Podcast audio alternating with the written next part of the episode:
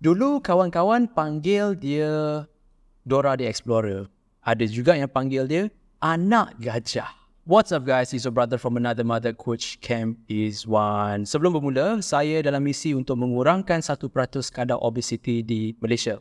Anda juga boleh membantu misi kami dengan like dan juga share video ini dengan kawan-kawan dan saudara mara anda.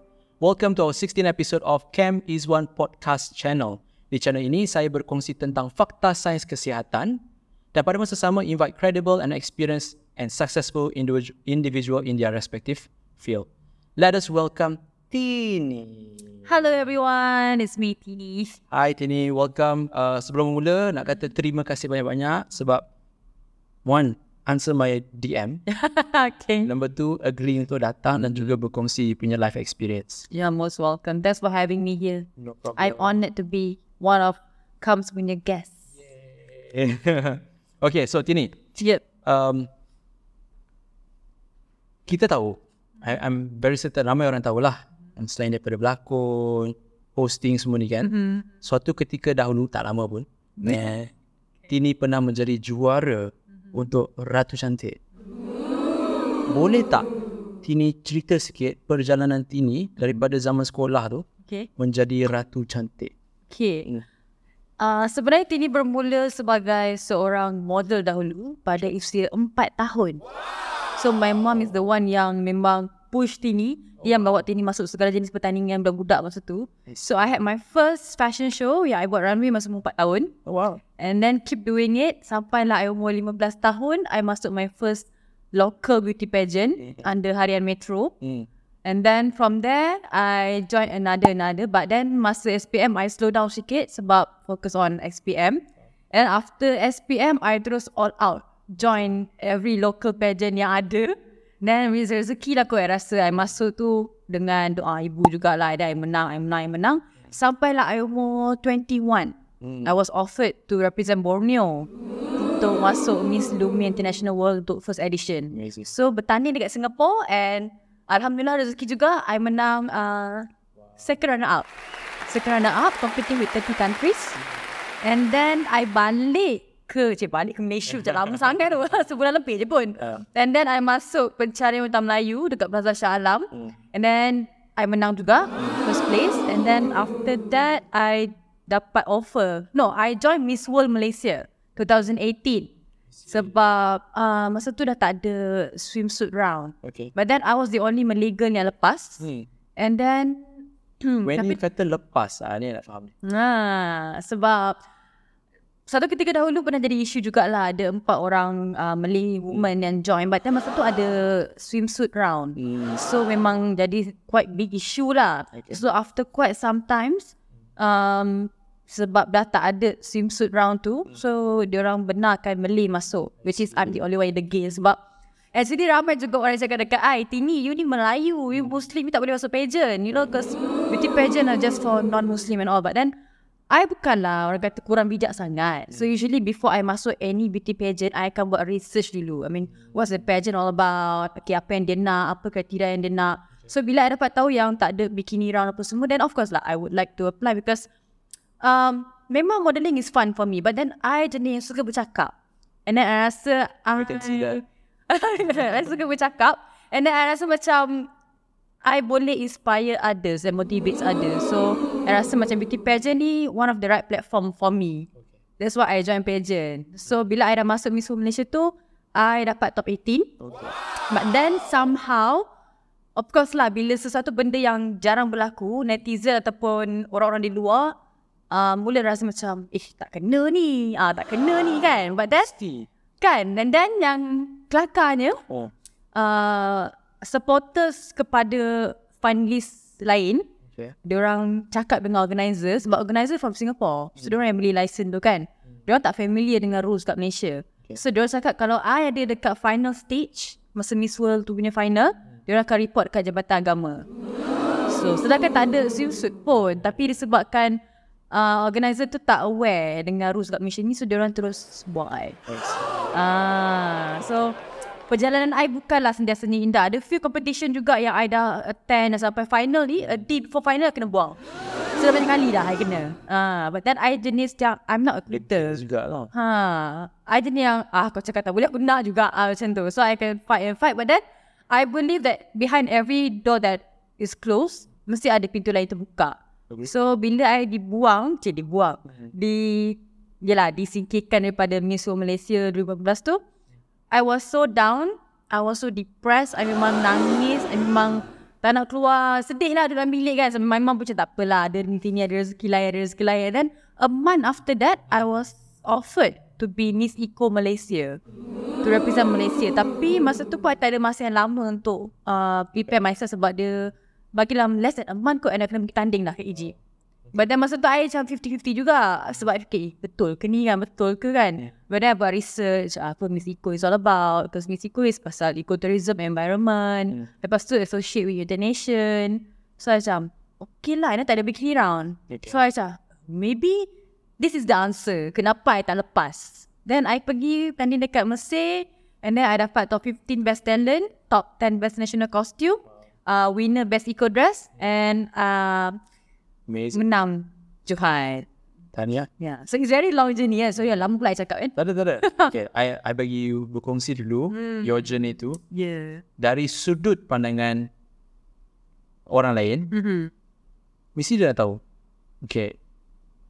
Bunyi macam senang je. Hmm. Nak sampai ke situ kan. Cara dia cerita pun, ini cerita pun macam eh. Masuk-masuk menang, masuk-masuk So senang. Ha, tu je. Terror. Betul dia ni kan. Hmm.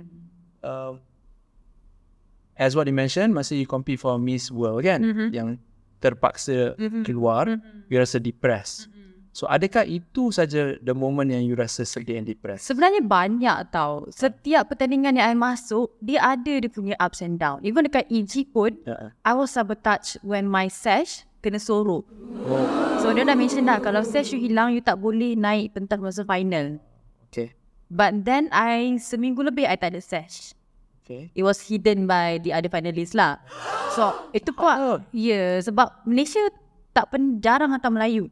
Okay. So bila Melayu pergi, dia rasa macam intimidated lah.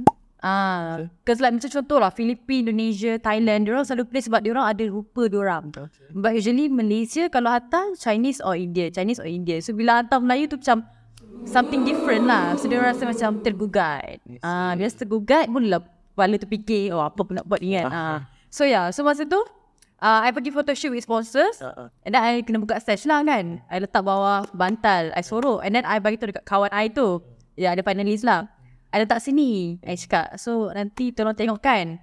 So bila I pantau balik, dia semua dah tak ada. So I thought macam mungkin dekat orang tu lah kot. Sebab I cari tak ada. Hmm. And then bila ngam-ngam I tengok tak ada tu, the finalist tu datang ke I tanya, have you taken your sash? Hmm. I cakap, no, it's gone. I cakap kan. Or maybe dengan yang orang yang jaga tu kot. So I pun tak apalah. I positif. I jadi yang sangat tak suka serabut. Okay. Ah, so I macam, okay lah, positif. So bila I sampai, tanya orang tu, tu tak ada. Okay. Ah, so I pun macam, okay dah, I call my mom lah. I tak apa, dah susah hati lah. Then what the purpose I dekat sana, kalau I tak boleh masuk final, I tak ada sesh. So, And then I tanya lah dekat organizer tu, boleh tak kalau I nak tempah sesh baru? Tak apalah, I bayar pun tak apa. I cakap yang dekat Egypt lah, ada buat, oh we ordered from China. So memang kena customize semua. I dah macam shoot, macam mana ni kan? Ah. Lepas tu, uh, nasibnya my mom, dia pantas pemikiran dia, dia call yang last year punya wakil. Dia tak nak pinjam dia punya Malaysia sesh tu. So post lah daripada Malaysia, hantar ke Egypt. Semata-mata benda kecil tu je, 500 eh, untuk post saja. Baik sampai tu, ngam-ngam few days before final. So, I seminggu tak ada ses. And then, I tak betul siapa pun yang I hantar ses tu. Sebab I tak percaya. I tak, I tak percaya siapa dah lepas tu. Hmm. Yang tahu pun seorang je yang crew yang tolong ambil kan tu. okay. So, bila ada sampai ses tu, I nampak reaction yang finalist tu dah lain tau. Hmm. Ah, sebab masa dia nampak I pakai tu, tak tegur apa pun I tau. Oh. And then, dia hilang kejap. Uh. I sambil pergi check kot ada lagi tak sash tu kan. kan aku dah kata ke ni kan. Dia datang balik baru dia tegur, eh you, you've got your sash. Uh, so obvious benda-benda macam tu kan. Hmm. Tapi I tak adalah terus nak target dia ke apa ke. So I rasa one of the reason kenapa I menang juga maybe because the organizer nampak yang I boleh handle kerja I sendiri. Hmm. Uh, benda tu lah kot. Ya macam menyumbang jugalah sikit. Uh, macam tu lah. Okay, at, that is at what age? Uh, 23. Okay. Uh, I nak orang digest kejap eh. Ha. Apa yang Tini lalui dengan orang 23 tahun lah. So selalunya orang 23 tahun ni baru nak bercinta. kan? Okay. Baru nak bercinta, jumpa pasangan, lepas uha uha uha, broke up, sedih, nak terjun bangunan. Okay. So based on your cerita, you're trying to make Malaysian proud. Ya. Okay. Do your very best. Things happen to you. Uh, then the first person that you call adalah My mom. your mom. Hmm. Kan? Uh, ma'am nak tanya, ibu nak tanya, macam mana ibu dapat idea tu? ah, Fast thinker. ah, I know. Dia nak yang sedih Biji macam tu Like exactly the same Hmm. Wah, ada nak sendiri. Kalau lepas ni memang sendiri. Dia dah kawan. Uh, um, Passport. Jadi tanpa tolong benda itu. Tolong pos kaya diri. Tolong terus. okay, just sampai just sampai tahu ibu ni pun business woman. business usually they have to think fast, act fast. Kalau tidak business susah. Betul Betul Uh, so I nak bagi awak dengar lah macam dalam video kita mesti akan ada cabaran dan situasi macam ni yang kita tak tahu nak buat apa. So amazingly Ya did very very well. Okay. Actually ada lagi yang susah daripada tu tau Ah, kongsi, kongsi. Ada Okay Sebenarnya When I was 20 Okay. Okay My stepdad Dia kerja kapal tau Dia buat electrical engineer kapal Okay. But based on contract So masa tu kontrak dia dah habis So dia tak dapat lagi The next job tau So And then our business Wasn't doing that good that time Dia tahu tak Expo Kemboja Tak. Dia macam Thai Food Festival Okay, Yang dia orang lah. ah, Expo Yang dia pindah-pindah-pindah-pindah-pindah tu So at that time I dengan my mum uh, And my niece Ah. She was 4 ke 5 Masa tu tak ingat lah We decided to join Expo Okay. So kita orang berpindah randa lah naik kereta Zora. I lah yang angkat generator, I lah yang angkat kemah. So kita orang memang struggle for a year tau. Orang selalu berniaga, kita rolling balik duit untuk beli barang. But kita berniaga, duit tu kita rolling untuk bayar bil, bayar kereta, bayar sewa rumah. Dad tak ada kerja masa tu tau. So memang tanggungjawab tu adalah kat kita orang. Kita tidur dekat hotel-hotel murah, hotel-hotel ayam yang satu malam RM3, RM4. Okay. Uh, and then pernah that one time kita orang merata satu Malaysia kita pusing. Alor Star, Kuala Selangor, daripada Ijuk semua tu kita pergi. So there's the one time yang daripada uh, dekat Kuala Selangor kot. So kita orang kena shoot pergi Penang. Sebab tapak kena cop awal kalau you lambat dapat dekat belakang. Okay. So kita orang daripada Alor Star, no, Kuala Selangor, shoot pergi Penang sampai terus pacak kemah apa semua makan pun beli nasi lemak tu catu makan. Ha, sebab kan nak duit tak ada kan. Nak makan pun catu, catu, catu, catu and then berhujan, berpanas apa semua. Kemah angkat tidur dalam kereta. Wow. For a year. Wow. For a year. So, masa tu I still lagi buat modeling and then I ada masuk satu pertandingan tu. Uh, Miss KLMCC dekat KL. So, kita orang masuk tu. Siang tak ada bertanding. Habis je I terus shoot pergi Penang. Tak buang makeup. Dia salin baju je. Sampai-sampai terus pilih tapak. Terus pacak kemah. Start generator. Susul kita nak jual barang-barang beauty. My mum buat henna. Yeah. So, quite struggle lah. And then with luck masa tu kita orang pergi bayar lepas. So masa tu Nestle Bliss ada buat pertandingan tau. Pencarian Nestle Bliss bintang Bliss. So hadiah dia 20,000 cash and then ship to Paris for 2%. So masa tu hari last day nak submit tau. So my mum lah cakap Tini masuklah Tini kan sebab mana tahu rezeki sebab dah, dah tak larat dah. And then kesian dengan main ni semua kecil-kecil ikut kita orang pergi berniaga dengan panas dengan yelah jalan tabuk semua. I mean I tak judge lah kotor ke apa tidak tapi kesian lah budak tu kan. Ni apa apply? I apply, I dapat uh, dapat select to close audition dekat Astro. Sebab dia under Astro juga. So pergi uh, antara 80 orang tu dia nak 8 orang saja. Dan I dapat dalam 8 orang tu. So kita pun time tu fikir juga tak ada duit ni nak sewa hotel duduk KL seminggu sebab dia reality show. Wow. So you kena stay for one week tu hari-hari ada challenge tau. Fikir macam mana nak stay ni tak ada duit. Tak nak stay hotel pun tak ada. So kita orang kumpul-kumpul duit niaga tu memang kira esok tu nak tanding. Hari sebelum tu masih lagi berniaga. Niaga collect duit untuk nak bayar hotel ni lah. Collect duit apa semua. And then sampai hotel kita duduk hotel yang memang hotel ayam lah. would say. And then pagi-pagi beli nasi lemak. Breakfast tu beli tiga. So satu, satu sarapan, dua untuk lunch, tiga untuk dinner. Okay. Ah, so I akan pergi bertanding so my mum stay dekat bilik hotel dengan my niece lah. So memang itu bukan beauty pageant tau. Dia memang challenge yang pasal fitness, pasal healthy, you kena buat video healthy, you kena ada cabaran masak lah, apa benda tu semua. So everyday tak tahu cabaran apa. Hmm. So memang time tu niat I adalah untuk menang sebab I tak nak tengok mak I penat. I pun dah tak nak penat. Sebab memang quite a hard life lah masa tu. So I, then my mom teringin nak pergi Paris. Dia teringin nak pergi Paris. So I cakap if I menang ni, I akan fulfill her dreams. And that's not like business class kan mahal kan. Ni tak mampu. so I cakap okay I nak masuk, I nak menang. So if dia memang sekali challenge dia buang. Sekali challenge dia buang. And then kalau dia menang challenge dapat 5,000. Another 5,000. So masa tu I menang dua challenge. Public speaking dengan explorers cari barang-barang healthy apa semua tu. And then masa final tu tinggal dua orang je. I dengan another Chinese girl. Kita orang kena buat one minute video with healthy lifestyle lah. So dia hanya bagi cameraman dengan uh, editor, uh, soundman je. Okay. So you kena come up with your own concept, your own idea. I was 19 ke 20 waktu tu. I tak tahu apa-apa. I tak ada storyboard. I tak tahu. Yang lagi seorang tu dia dah 20 plus. And dia memang kerja advertising. Okay. Dia siap ada storyboard bagai. I macam shoot. Aku tak tahu natang apa nak buat ni kan. But then, um, I just come up with my own idea. I tell storyboard ke apa kan. I just fikir okay macam ni, sini, macam ni. So prop semua kita kena list down kita nak apa. Dan buatlah I sampai tak balik. Tak balik rumah. Semata-mata nak edit video tu sebab itu dah final. Hmm. And then at the same time pula masa yang first day challenge tu, kita orang ada fitness challenge tau. Okay. So one hour intense workout. Ya I dah, dah lama tak workout. Uh. So memang badan I masa sakit gila-gila. I sampai telah buat masa lah. I balik nak mandi, nak bergerak semua pun tak boleh. So memang sampai ke sudah lah. So dia punya struggle tu susah. So sampai final tu I memang tak expect I menang lah. Kan sebab Yelah dia ada storyboard bagai. Kita ni tak adalah proper sangat kan Just with our own idea.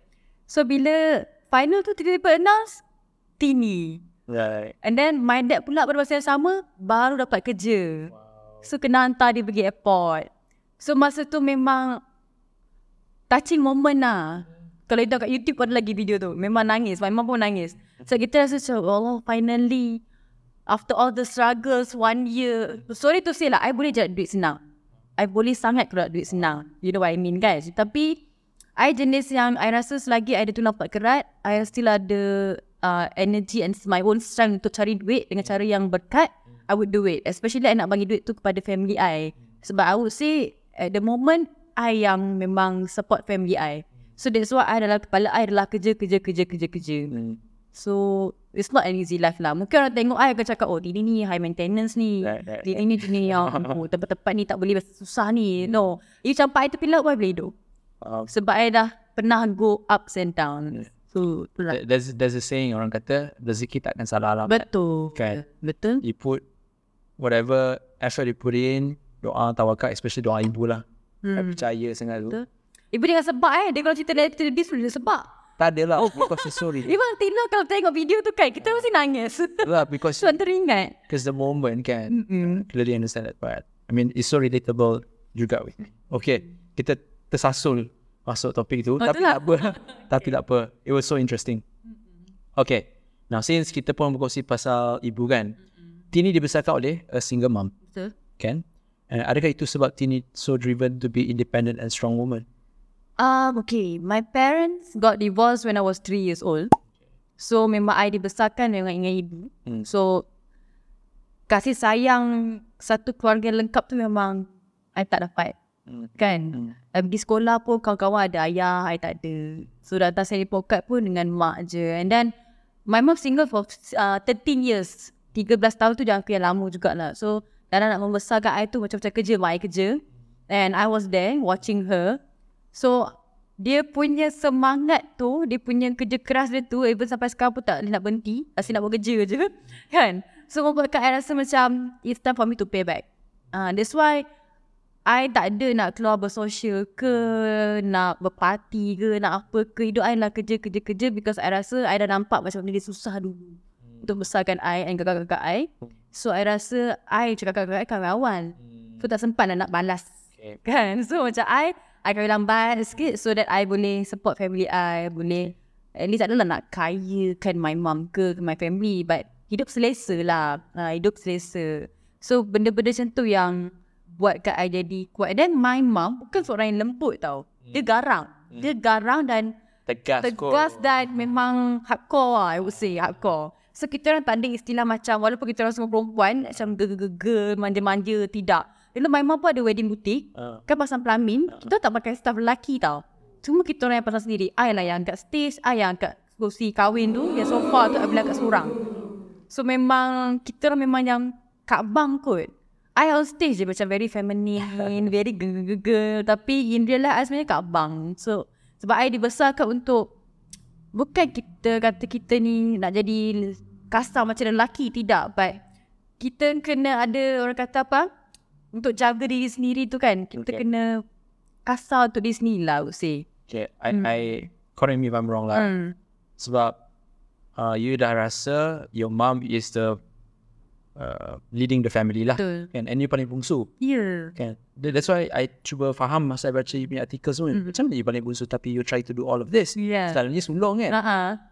So is it because masa umur 6-7 tahun tu you dah nampak your mom punya struggle? betul sebab kakak-kakak I diorang stay with my dad. Oh, uh, at a certain age diorang pindah kat dengan my dad then diorang balik-balik dengan my mom tapi I memang all the way daripada umur 3 tahun tu memang duduk dengan my mom so memang I dengan my mom sangat close tau. Bonding tu sangat-sangat close.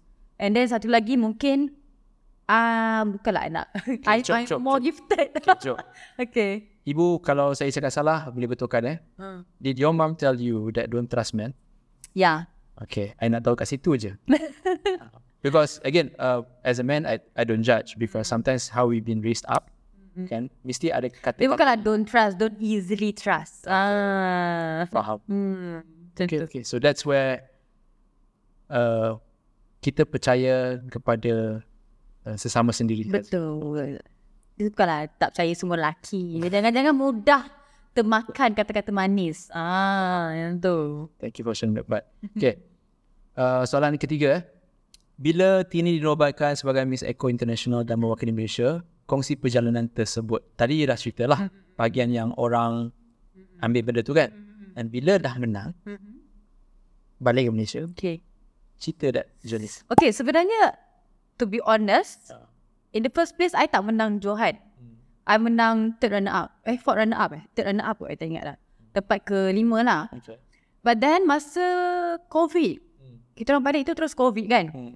COVID and then yang Johan tu, yang champion tu, dia breach contract. Oh, Ah, sebab she got pregnant during the raining I time. see. So somehow uh, she got dethroned. Okay. Lepas tu, okay, sebabkan dia associate dengan United Nation, so dia orang mencari ratu yang masih lagi aktif in promoting the brand and also banyak buat charity work and involved dengan environment punya uh, NGO. So masa tu Tini masih lagi aktif promote uh, title Tini as a apa Miss Eco Malaysia and then Tini collab dengan Clove Lifestyle where dia NGO yang macam recycle fabrics apa semua tu.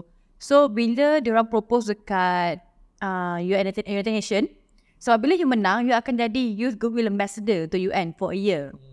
So bila yang first tu dah dethrone, so dia orang pergi yang second tu tak boleh nak buat sebab dia masuk pageant in Philippines. So dia terus straightforward go to me without going to the third and fourth. Okay. Sebab yang third and fourth tu dia dah tak aktif. Ah, uh, dia orang dah busy in their real life. So masa tu tengok Tini still aktif and then terus dia orang offer Tini would you like to take over. Ah, uh, sebab benda ni okay, ni very sensitive tau sebab ada yang beranggapan macam okay ni rezeki Tini, memang Tini deserve benda ni. But ada juga mulut-mulut orang yang Tini masa tu memang kena ha? Tahu teruskan. Masa tu Tini kena bash tau dengan Latinas punya fans. Okay. Sebab for them, yelah, crowd tu kan dapat dekat negara Latin. Jadi tiba dapat kat Asia punya country, dia orang macam angin lah. So I kena bash tu sampai I kena delete komen, I off komen. Uh, sebab benda tu kan sometimes kan dia akan affect you punya mental health juga kan. So I jenis yang macam ah, bila je lah malas nak baca. Tak baca habis baca. But then For me, I jenis yang bila orang dah bagi tanggungjawab dekat you, you kena buat benda tu betul-betul. Hmm. Uh, so and then, masa tu Tini kan crown masa during lockdown. So, I tak boleh nak travel. So, like kan, I kena travel pergi Mauritius, Yeah. pergi other country to do my work lah. Hmm. But then sebabkan lockdown, I tak boleh nak pergi. But then, uh, I'm the longest reigning queen untuk Miss Eco. Dua tahun sebab COVID. Yalah. Ah, and then masa 2021 baru I boleh fly balik pergi Egypt Yeah. untuk uh, the next competition. So I kena crownkan the new winner. And then masa tu pun I lepas sebab ada surat UN. Kan kena apply my travel pass yang masa tu. Yeah. Hmm. So start tu Oh, okay. hmm. Ni bunyi memang rezeki lah. memang rezeki. Tu. Ha. Rezeki tak salah alamat. Betul. Betul? Betul. Okay. Okay. Dalam soalan seterusnya. eh. Dalam dunia yang penuh fame and glamour. Macam mana Tini stay humble? Mungkin sebab I cakap tadi lah, I dah pernah susah. And then I come not from a very wealthy family ke apa ke. Hmm. Then my mom always remind me yang I kena ingat mana asal usul I. So macam contoh eh, my mom punya ayat.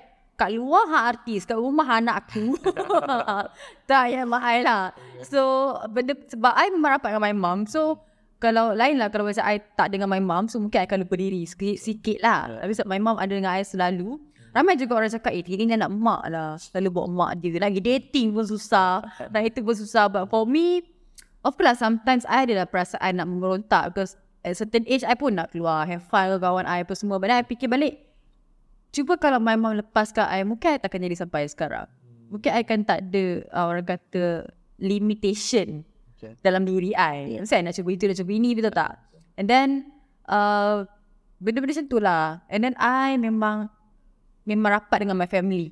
My sister yang sulung tu, dengan anak-anak buah I, saya sangat rapat. Right. And then, I pun biasa tengok orang yang hidup senang. So that's why bila I masuk beauty pageant ni, somehow, that's why bila you masuk beauty pageant, you kena ada mindset yang betul. You masuk beauty pageant sebab you nak fame, ataupun you really want to inspire and inspire other people. Other people. You nak nak bantu balik orang ke ataupun you just nak glamour. Ah, but then to be honest dalam Malaysia beauty pageant ni ada season dia. Ah, contoh kalau time tu you bertanding, time tu you lagi tengah hot. Lepas you habis bertanding, ratu lain pula. Betul. Ah, so that's why I macam I that's why I memang buat hosting. So beauty pageant ni just memang I punya minat as a hobby. Right. And then at the same time of course lah ada macam platform juga lah untuk you contribute back to the society. So benda-benda macam tu lah. So to conclude, Hmm. how you stay humble is How to stay humble is remember where your roots is. Ya, yeah, ingat mana asal usul you. Sebab lain lah kalau I ni memang lahir-lahir memang dah memang anak orang kaya ke apa. Even though kalau you nak orang kaya pun, you still kena ada perasaan humble. Betul. Because kalau you terlampau mendongak ke langit kan, nanti bila you jatuh ke bawah pun you tak tahu. Macam nak survive balik. Betul. Hmm. Agree on that part. Okay. That's inspiring. Memang inspiring. Now, last uh, last soalan. Soalan ni kena mengena dengan adik-adik dekat luar sana Mm-hmm. yang baru nak masuk umur 20-an kan. Dah setua pula I. Tak ada lah. Adik-adik lah kan. Bila turn Okay, yelah I dah tua dah sekarang. uh, nasihat ini kepada gadis-gadis muda tentang self-worth. Value diri. Value diri you. Okay. Uh, I banyak dapat DMs daripada gadis-gadis muda. Terus gadis muda yang Kak Tini nak jadi macam Kak Tini, nak macam nak jadi uh, Raya cantik, macam nak jadi artis. I would say after 10 years I masuk beauty pageant, baru I pernah title international. After 10 years. Bukannya setahun masuk itu terus sudah boom. Tidak. And I start pun pada umur 4 tahun. Daripada I kecil. So, you kena appreciate yourself. Jangan cuba nak jadi orang lain. Yes. Just be yourself. You kena cari apa keunikan diri you. Contoh macam I mungkin uh, thanks to my mom and dad lah good genes kan. kan I dapat high. But then still at the same time muka I petak macam dulu boy boy. So dulu at sometimes kan uh, I ada rasa down juga. Dulu I sangat insecure untuk ikat rambut. I sangat insecure. Sampai lah I masuk pertandingan Ambercia buat modeling research masa tu. Dia test I lah. Kalau potong rambut you nak tak? Saya cakap, ah boleh, asalkan boleh cover jaw I. Dia terus macam, why you want to cover your jaw? Tahu tak ramai agency modeling yang nak shape you. Ya, yeah. kerana gambar dapat sharp. Since then baru I confident dengan diri I. So kalau you rasa you low self esteem ke, you tak confident ke, apa ke, jangan.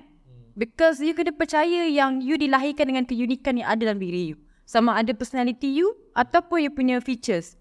Mungkin you rasa macam, eh mata aku ni bulat sangat, tak nak lah. Aku punya dahi ni jendul sangat, tak nak lah. But sometimes ada je orang yang suka dengan look you. And mungkin you tak dilahirkan dengan rupa yang macam orang lain ataupun yang macam supermodel look apa ke. Tapi mungkin you ada personality yang orang lain tak ada. Hmm.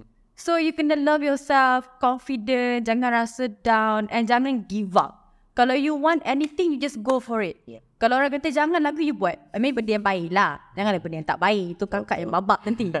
Ha. so kalau orang kata, oh contoh I, you tak boleh masuk pageant ni, you Melayu, you ni ni ni ni ni. ni. I degil I buat juga. But then sebabkan degil I tu, I ada kat mana I sekarang. Hmm. So that is my advice to all the young girls out there yang akak pun masih muda juga. Hmm.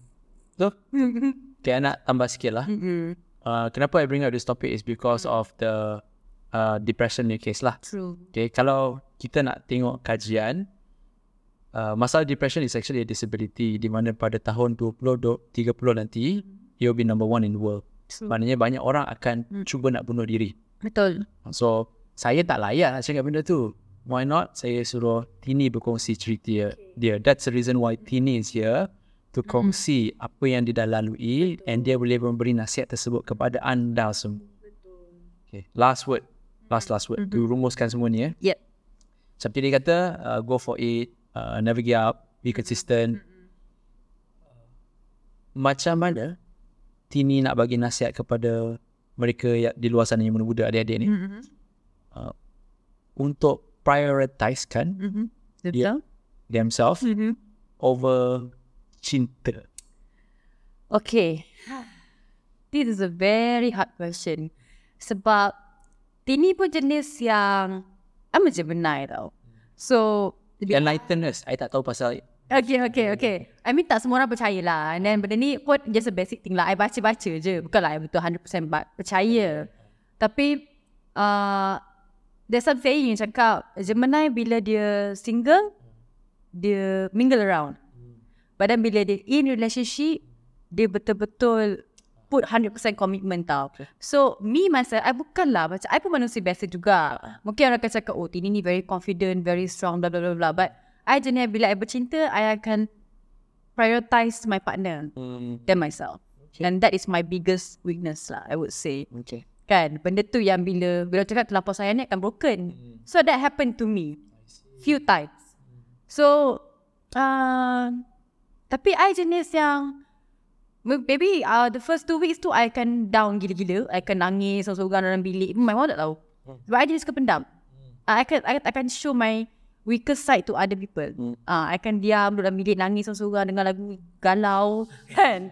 But then that's the thing. You jangan terlampau galau untuk jangka masa yang lama sangat. Okay? You kena ingat tau. Okay, first two weeks is okay. But then after that, you kena tukar mindset you. Kalau sekarang aku tengah nangis, dia tengah sok-sonok dengan perempuan lain ni.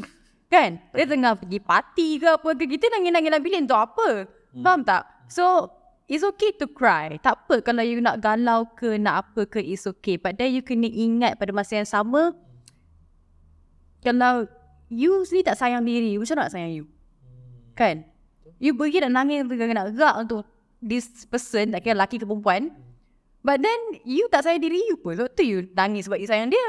But you tak sayang diri you. So that's the thing. So kalau untuk uh, budak-budak ataupun adik-adik yang masih kat sekolah lagi sekarang ni, of course lah, study is number one lah. But then kita normal human being perasaan tu tak nak halang. Betul. Kita ada sesuka, nak ada boyfriend, nak itu, nak ini. But then at the same time, macam memang cakap lah, you sayang orang 70% je. Dan the 30% is for yourself. Eh no, 70% for yourself, 30% untuk that person. Okay. Ah, so sayang yang ada batas. Tahu lah nanti bila anything happen, Yeah. you nongging. Broken yang teruk sangat. Ah, so akak pun si akak. Akak pun pernah lalui benda tu dek.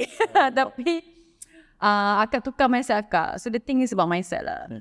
Totally agree. Mhm. And memang apa yang Tini berkongsi bunyi senang. Hmm, it's not easy. It's not easy. It Tapi takes time to Tini heal. dah melalui banyak benda. Dengar macam Tini ni dia dah boleh menjadi motivator speaker dah. Kan? Uh, inspire the young girls, young ladies out there that dalam dunia ni bukan tentang bercinta saja. Ada banyak, lagi benda yang kita boleh buat. Contohnya tolong keluarga kita. Betul.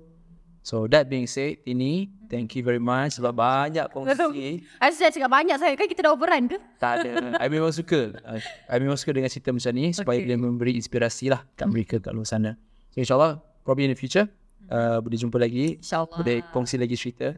Thanks for listening to my stories. My pleasure. My pleasure. Anything else you nak beritahu tak sebelum kita akhirkan? Uh, okay, jangan lupa. Jangan lupa. eh, sekejap. Keluar bila ni? Eh, nak promote pun tak boleh juga ni. Uh, belum lagi. Kita January, right?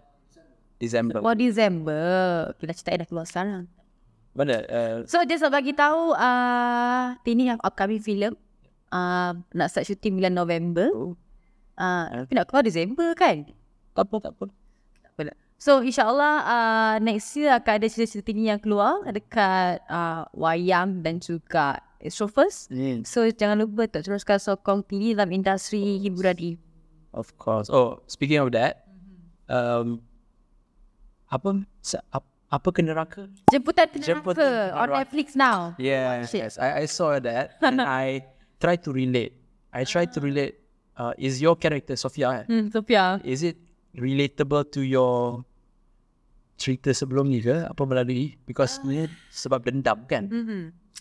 Well, I dulu sekolah pengawas. Okay, I pengawas. So, I jenis yang memang garang. so, I tak bully orang. Uh, I jenis yang garang. But then, Sophia tu lah karakter I juga sebab sedikit. Sebab I jenis yang tak suka serabut.